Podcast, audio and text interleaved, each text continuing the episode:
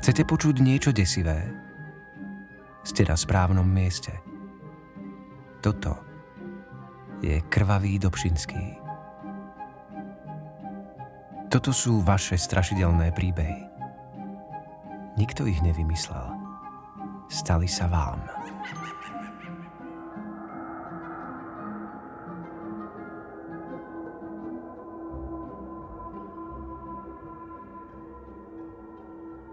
Keď som mal 10 rokov, stiahovali sme sa s našimi zrače na Čiernu vodu, predmestie Bratislavy. Na mesiac, kým sme už odovzdali náš starý byt a nové bývanie ešte nebolo k dispozícii, sme bývali v jednom zo starších domov z prvej polovice minulého storočia v starom meste. Stará domovníčka nám pri príchode ukázala byt. Malý, skromný, na prízemí. Na konci nás len tak, ako by mimochodom upozornila, že v bytovke straší smrťák. Keď sa jej rodičia spýtali, o čo ide, povedala, že sa v pivnici pod bytom obesil jeden z bývalých obyvateľov bytovky a odvtedy tam straší. Rodičia to brali ako povedačky a aj ja som na ten príbeh čoskoro zabudol. Až dovtedy, kým som raz cez deň nevidel cez sklenené dvere vo vchode úplne čiernu siluetu človeka, ktorá napriek dennému svetlu nemala absolútne žiadne rysy tváre alebo oblečenia.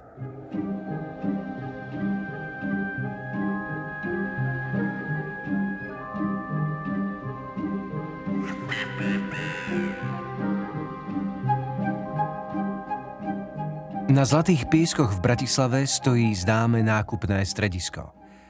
Role, na ktorých ho postavili, predal staviteľom môj pradedo – predajnej zmluve sa zaviazali pozastaviť výstavbu, pokiaľ sa nájde archeologický nález a pokračovať až po riadnom archeologickom výskume.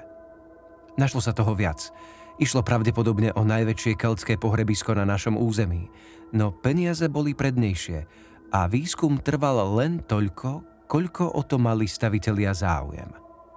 Pár nálezov potom umiestnili do skrinky pri supermarkete v budove, tie po niekoľkých rokoch však zmizli. V druhej polovici minulého storočia sa na Zlatých pieskoch udiala veľká letecká katastrofa.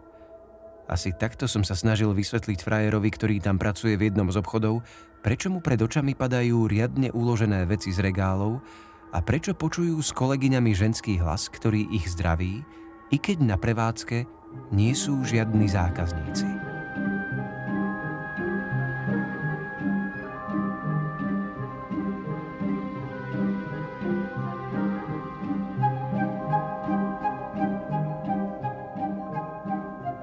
Manžel máva od detstva nočné mory. Navyše sa často opakujú, takže niektoré postavy už dobre pozná. Jeden večer sme ležali vedľa seba v posteli a zaspávali sme. Ja som bola veľmi unavená. A ako to pri silnej únave býva, počas zaspávania mnou niekedy trhne, inokedy rozprávam. Jednoducho je prechod medzi bdením a snením o čosi nepokojnejší. V ten večer som ale po zaspaní videla niečo zvláštne.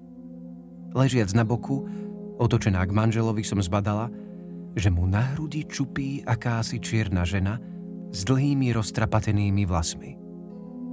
Bola v predklone a pozerala sa do tváre môjmu mužovi. Dlhé vlasy jej vyseli, až ho úplne zakrývali. Okamžite som vykríkla a natiahla sa za ním. I hneď som sa prebudila. Manžel sa zľakol, čo sa stalo. Ja som len niečo v polospánku zmiešanom so zmetenosťou zamumlala, pritúlila sa k nemu a zaspala. Ráno som si na ten sen živo pamätala a tak som sa rozhodla, že mu o ňom poviem. Keď som dokončila svoj opis divnej nočnej mory, manžel ostal zaskočený a chvíľu bol ticho. Potom mi povedal. To je ona. Ona ma desí v snoch. Jeho popis úplne zodpovedal tomu, čo som v nočnej more videla ja. Videla som jeho príšeru.